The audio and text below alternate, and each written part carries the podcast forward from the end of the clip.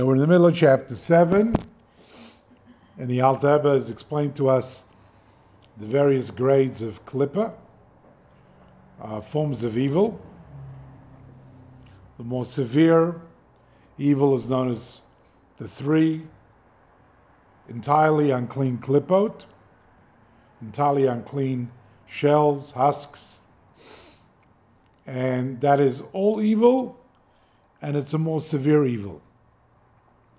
The fourth grade of klippa, klippus noiga, that we learnt about in chapter 7, the klippa that has light, the luminescent shell, because the spark of God is visible, not completely buried in it. It's the little bit of good that's in that klippa, whereas the other klippa has no good in it at all. Well, the good is completely eclipsed. Hence, it's called the three totally unclean klippot. Everything in the world that is forbidden by the Torah, all the unkosher food, unkosher relationships, etc., comes from the three klippas. Uh, it derives its energy from the three klippas. Whereas everything which is kosher, permitted, then by default it comes from the lesser of the evils, the fourth klippa, the fourth shell, the shell that has light in it, where the spark of God is visible, it has a little bit of good, even though it's predominantly bad, it has some good. Uh, and that's Klippas Noga. And as we said, because in this world, even the Klippas Noga is predominantly bad, as opposed to into the higher worlds, Yitzira, Bria, where Klippa also exists, Klippas Noga, but the ratio of good to evil is fundamentally different. Here it's 99% bad, 1% good, which is the spark of God. So that's why most of this world is bad. Period. Okay, so now we're going to learn that the Klippas Noga is like a middle ground. It's kind of like a neutral ground because we have up above, we have the realm of holiness, Kedusha, that which is holy. Um, a pair of is holy. Sefer Torah is holy. A synagogue is holy. Prayer is holy. Any mitzvah is holy. God is holy. That's the realm of holiness, Kedusha. Now, some things are already holy. They were used for holiness, they were elevated. Uh, anything in the synagogue, any mitzvah, any ritual act, something consecrated, dedicated to God, is holy. Now, on the opposite and on the bottom, kind of below our world, you have the three unclean klippas, which is much of our world. Everything prohibited by the Torah, all prohibited relationships, prohibited foods, the souls of the nations which are not righteous, Gentiles.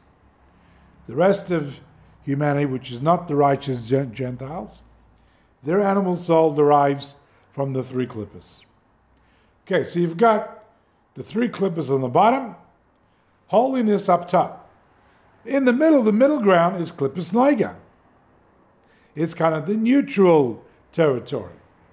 It's klippa, but not as bad as the three klippas, and it has some good in it. And therefore, because it has good, if you access the good, if you extract the good from the evil,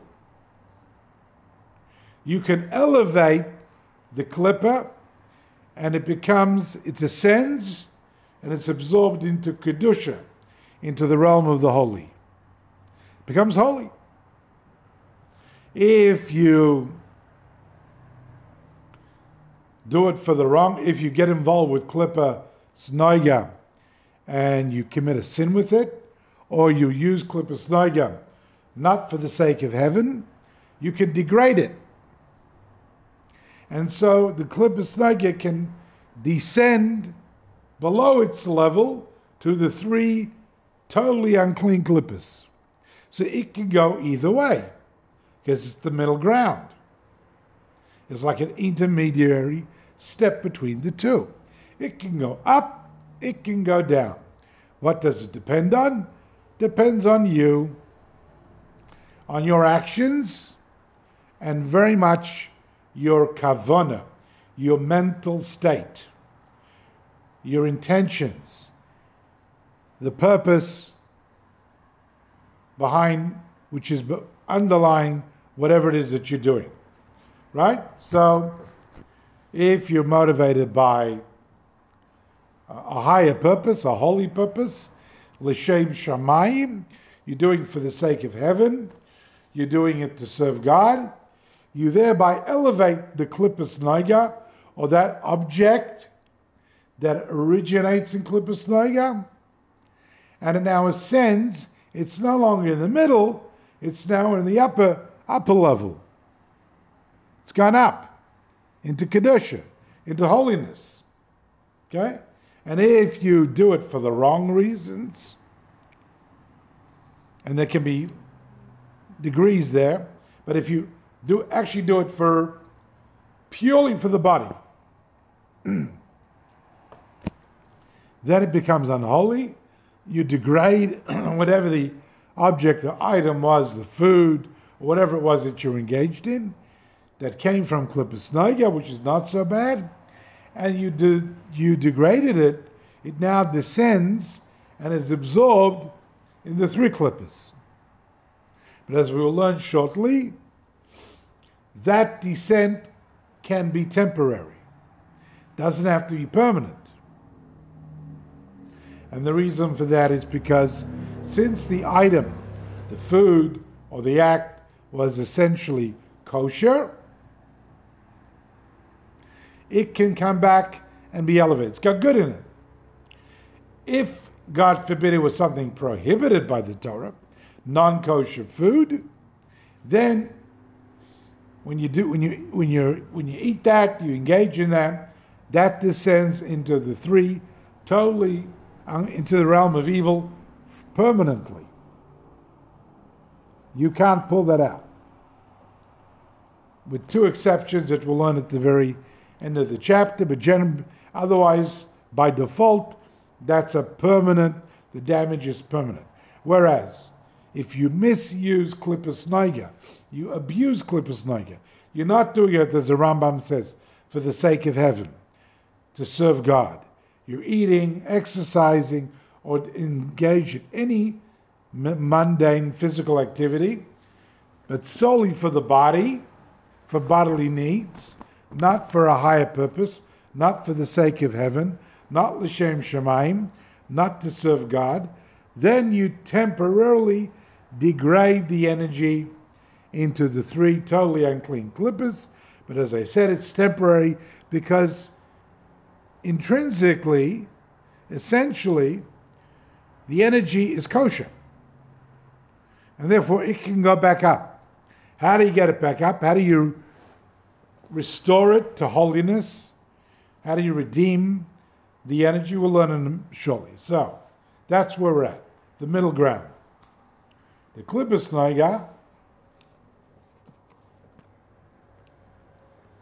is an intermediary category because it's right in the middle between the three completely unclean klippas and the category and order of holiness. So again, up above is Kedusha, that which is entirely, completely holy. And then down below, that which is utterly, completely evil. It's outside the realm of holiness. It's, ex- it's extraneous. That's why we call it Sitra Achra. It's the other side. And then you got the middle ground. It's neither holy nor completely unholy. It is a little bit unholy because it's klippa, but it's not completely unholy because that which is completely unholy, three klippas, cannot be redeemed. It's not redeemable. You cannot elevate it. You cannot find sparks in it. The sparks are hidden. You can't find them, you can't access them. The only way you can elevate it is by rejecting it. That's beyond uh, the powers of the ordinary individual to elevate three klippas. And that's why it's forbidden, prohibited, can't be touched. You got to avoid it, reject it by all means, because it can only take you down. You cannot take it up. Whereas klippas noiga can be redeemed. It's got some good in it. And the evil itself is not as dark, not as severe, can be elevated. So the middle category, klippas noiga, it can ascend, it can descend, and we hold the controls. We decide by our actions, by our intentions, the direction where klippas noiga will go. This explains the Alter Rebbe. It can go both ways. Hence, it is sometimes absorbed within the three unclean klippot, meaning sometimes it descends, it's degraded, and sometimes it is absorbed and elevated to the level of holiness. So sometimes it becomes holy, sometimes it becomes completely unholy. What does it depend on? On you. There is a concept that we looked at last week in depth, and it was also the feature, an idea featured in the class on the weekly Torah portion, Matos Masei, as we explain that the aspirations of the tribe of Gad and Ruvain, they were, they had their eyes set on the highest sparks. That search for the sparks of God embedded in all created things, uh, and the process by which man finds those sparks, he locates the sparks and then extracts them from the physical object, thus releasing the spiritual energy and potential contained in the physical object, thereby elevating the object and also elevating himself and the whole world in the process. That is known as birur. Birur means to distill, to extract. When you extract the good from the bad. If I've got a pile of nuts, I crack them open, and I got a pile of shells, and I separate the nut, the fruit, from the shell, from the husk. That's called birur. I'm boira. I'm selecting, what actually means to select. I'm selecting the good from the bad, which, by the way, is something you may you can do on Shabbos, but you can't take the bad from the good on Shabbos. I can't. So let's say I have a plate and I crack open nuts on Shabbos. I can take the fruit out from between the shells. I cannot select the shells, separate the bad, and then eat the fruit. That is prohibited on Shabbos. That is kind of what we do during the week. We separate the bad from the good. We're separating the shells from the fruit, the klippa, the husk from the fruit. The fruit is the spark of God. So that we can now release the spark of God, it returns to God, and it triggers a great revelation of light, thus elevating the physical object, elevating our souls, and elevating the whole world. And that's why we're here. We're here for the, this mission of birur, to separate the klippa, the husk from the, the bad from the good, the husk from the fruit, the klippa from the spark of God, and to extract the sparks. That's why the Jews went to Egypt. That's what the tribe of Gad and Reuben wanted to do in the land across the other side of the Jordan. And that's why Jews in general were exiled from our land and exiled. And for most of our history, we've been wandering foreign lands, lands outside of the, the Holy Land, because we are in search of the sparks of God embedded outside of the Holy Land in all physical matter. For our job, the job of the Jewish people, is to extract the sparks, to do the avoida, the job of birur. Explains the Alter Rebbe. As, for example, as when the good that is mixed in it is extracted from the bad. Again, giving that example. I got all those fruit peels that I spread on the table, and I got pieces of fruit, and now I'm separating, I'm taking the fruit, I'm extracting the good from the bad. I leave the husks, the shell, the peel behind, and I extract the fruit, the spark of God in the physical object. But I can only do that if it's klippus naiga. Because only in klippus naiga is the spark of God close to the surface, still visible beneath the shell. In the three completely unclean shells or husks, they are so thick and opaque that you don't see the fruit. The fruit's hidden from sight. You have no, you can't get to the fruit. The shell is too thick. You can't get through it. So the spark of God is buried, trapped, imprisoned. You cannot release it. This process of birur only works with the klippa that has some good in it. Only with the intermediary klippa, the middle category of klippa, klippus noiga.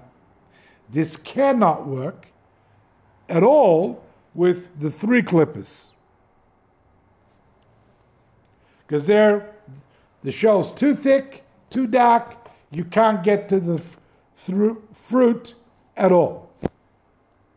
Okay, so what happens then when you separate the fruit from the shell, the good from the bad, the spark of God from the klippa? then the spark of God ascends until it is absorbed in holiness. And so that whole physical object, or the energy of the object, that gives that object existence or vitality, is now absorbed into Kedusha. So, for example, a piece of leather from a cow is by default klippus noiga. It's not holy, it's unholy. But if I take that parchment and I process it and I split it and I prepare it as halacha requires me, you got to process it with uh, flour, with, with, with salt, and you got to work the hide. And then you split the hide and there's all the different there's the bun, the front, the back, the inside, the outside, where the skin was, where the hair was, and then you turn that into a parchment, and you prepare it according to Jewish law, and use the special ink, and you can prepare a mezuzah, a pair of tefillin, or even a sefer Torah. And once that's done halachically correctly, that piece of leather, that animal hide, is now no longer just an animal hide. It's actually, it's actually a sacred object. It becomes a holy thing. Before it was an unholy thing. It had no holiness in it. it had a spark of God, but, but you know, buried within. But by you using it for holiness, you now elevate the entire object. Now, this piece of leather is a pair of tefillin. It's a holy object. You have to treat with great respect. You kiss it. You put it in a special container. The mezuzah is holy. Goes on the door, you make a blessing, you kiss it, right? Sefer Torah, supreme level of holiness. So you've transformed a physical object that was unholy, it was klippa, and you now elevated, it ascended to the realm of holiness, and it became completely holy. Now, just as you do that with a physical object, you could do that with the energy of food. So long as the food is klippas noiga. Unholy, but not completely unholy. In other words, it's kosher. The definition of kosher is that it's permitted to be eaten. It's unholy by default because it's physical, but it's not completely unholy. So it can be redeemed, it can be elevated. So if you eat a kosher steak, you know, a nice thick ribeye steak, and you eat it not simply because you're hungry, and not simply because you're in the mood for a good juicy steak, not simply for the for the body and just for appetite, but rather because you you you want to be healthy and strong, so you have the strength to serve God. So that elevates the energy in the steak. So you separate the klippa in the steak from the good, which is the spark of God, releasing the spark of God, and the energy and the whole steak is now elevated into Kedusha, into holiness. Now, during the weekdays, this has to be done proactively, consciously, deliberately. Otherwise, by default, it remains klippa. Now, if you eat it without any intention, you eat it just because you're hungry. Not, not, let's use the word, lustfully, okay? Not for the pleasure of a steak. You just, you're hungry. Yeah, you know, you're hungry.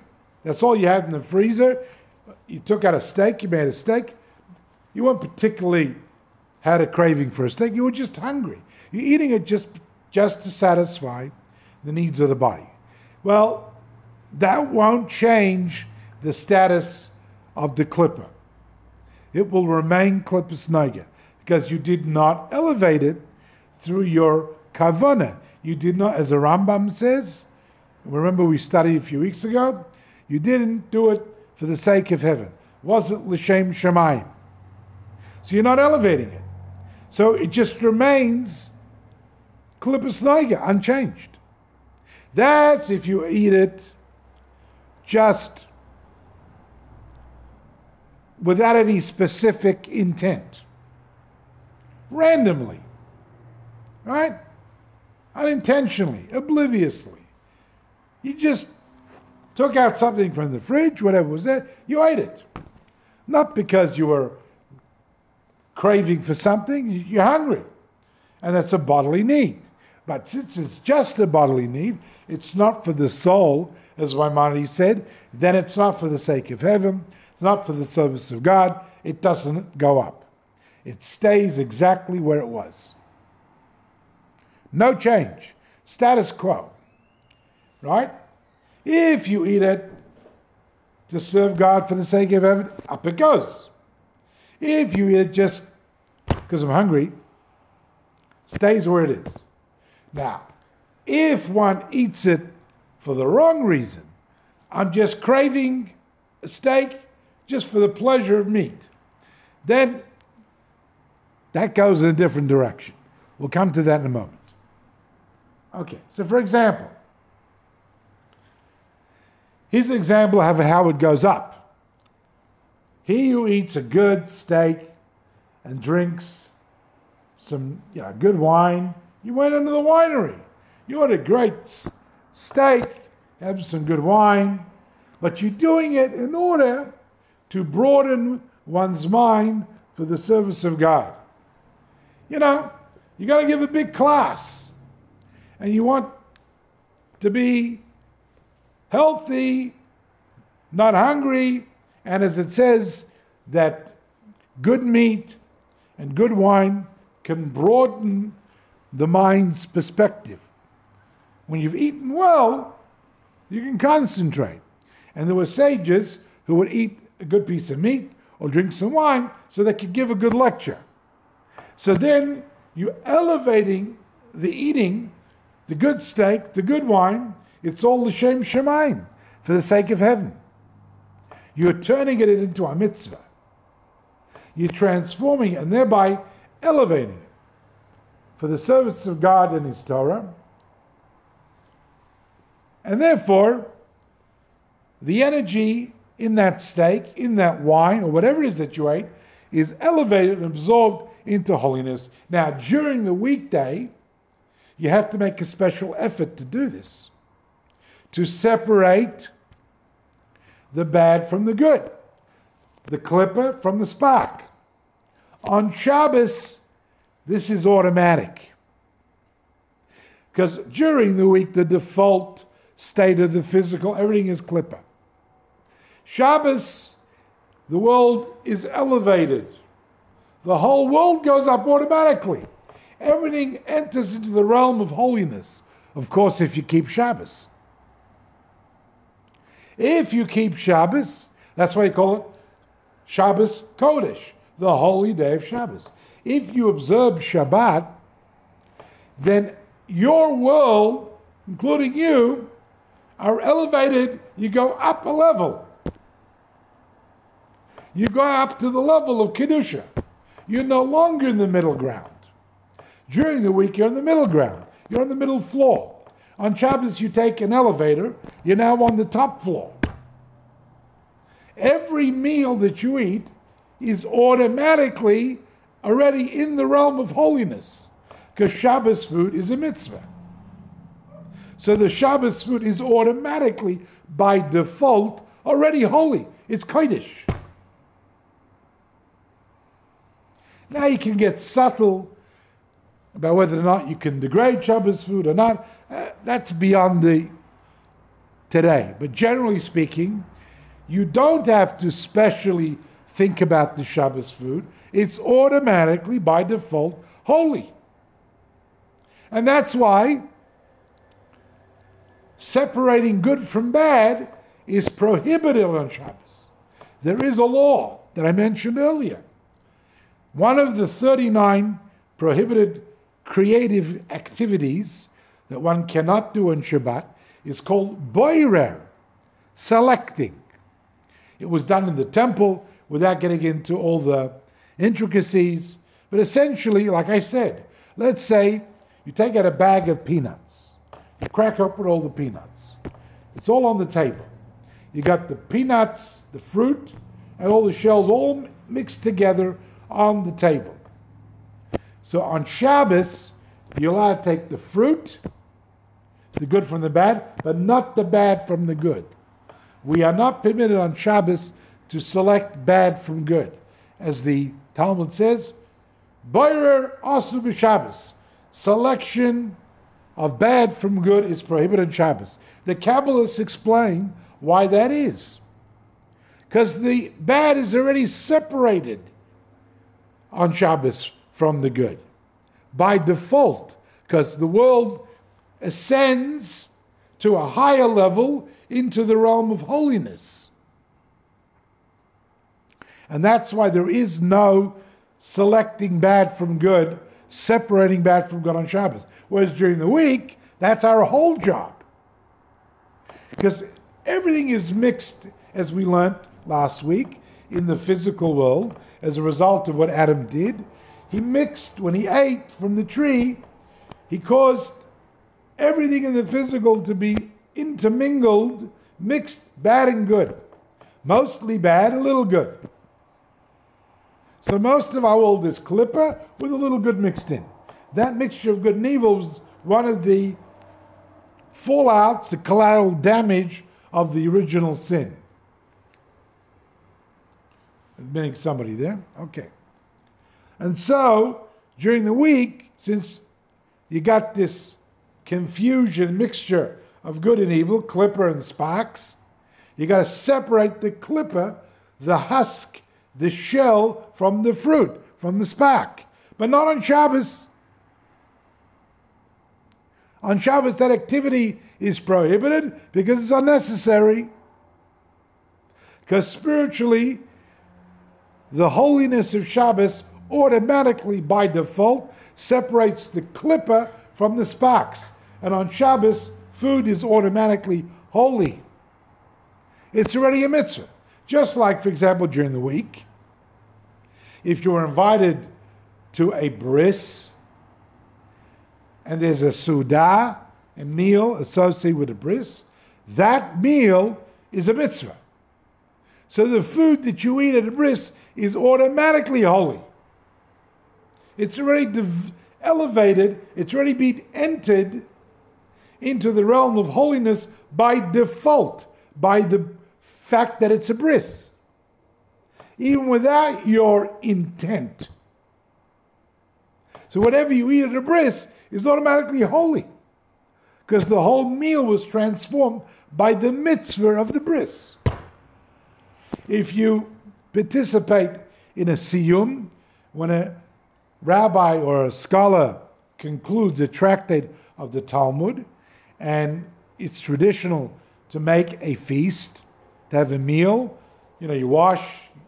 When you participate in a meal associated with the conclusion of a tractate of the Talmud, that entire mitzvah is by meal is by default holy. Because the meal is a mitzvah. It's what we call a seudat mitzvah. A meal which is a religious obligation.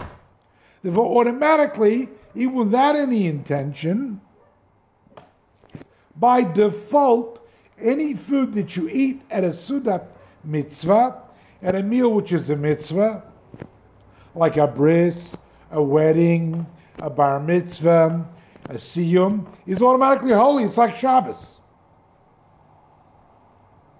You don't have to elevate it, it's elevated already. But anything that it's a non mitzvah meal.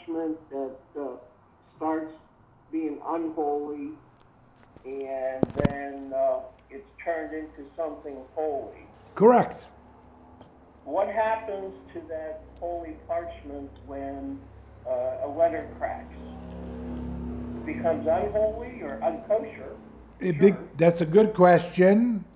Um, if it cannot be fixed, uh, then it does. It would lose its. It would, in effect, lose its holiness. Now, because it was used for holiness, so first of all, the energy that was in that parchment is already elevated. But that actual specific parchment now would lose its sanctity for now if it cannot be fixed. If it was repairable and was repaired, the holiness would be restored. If not, it couldn't. Then, it, then the holiness would would necessarily depart. However, since it was used for something holy, and perhaps a residue of holiness remains, therefore it has to be treated with respect, has to be buried. And depending on the degree of holiness, is it a mezuzah? Is it a tefillin? Is it a sefer Torah? Is it a cover of a sefer Torah? Is it an ark? Will depend on how you must dispose of it. Whether you have to bury it, whether you have to just put it away, etc., etc. Is that the same thing as a shul? Once it's holy, it's always holy? Correct.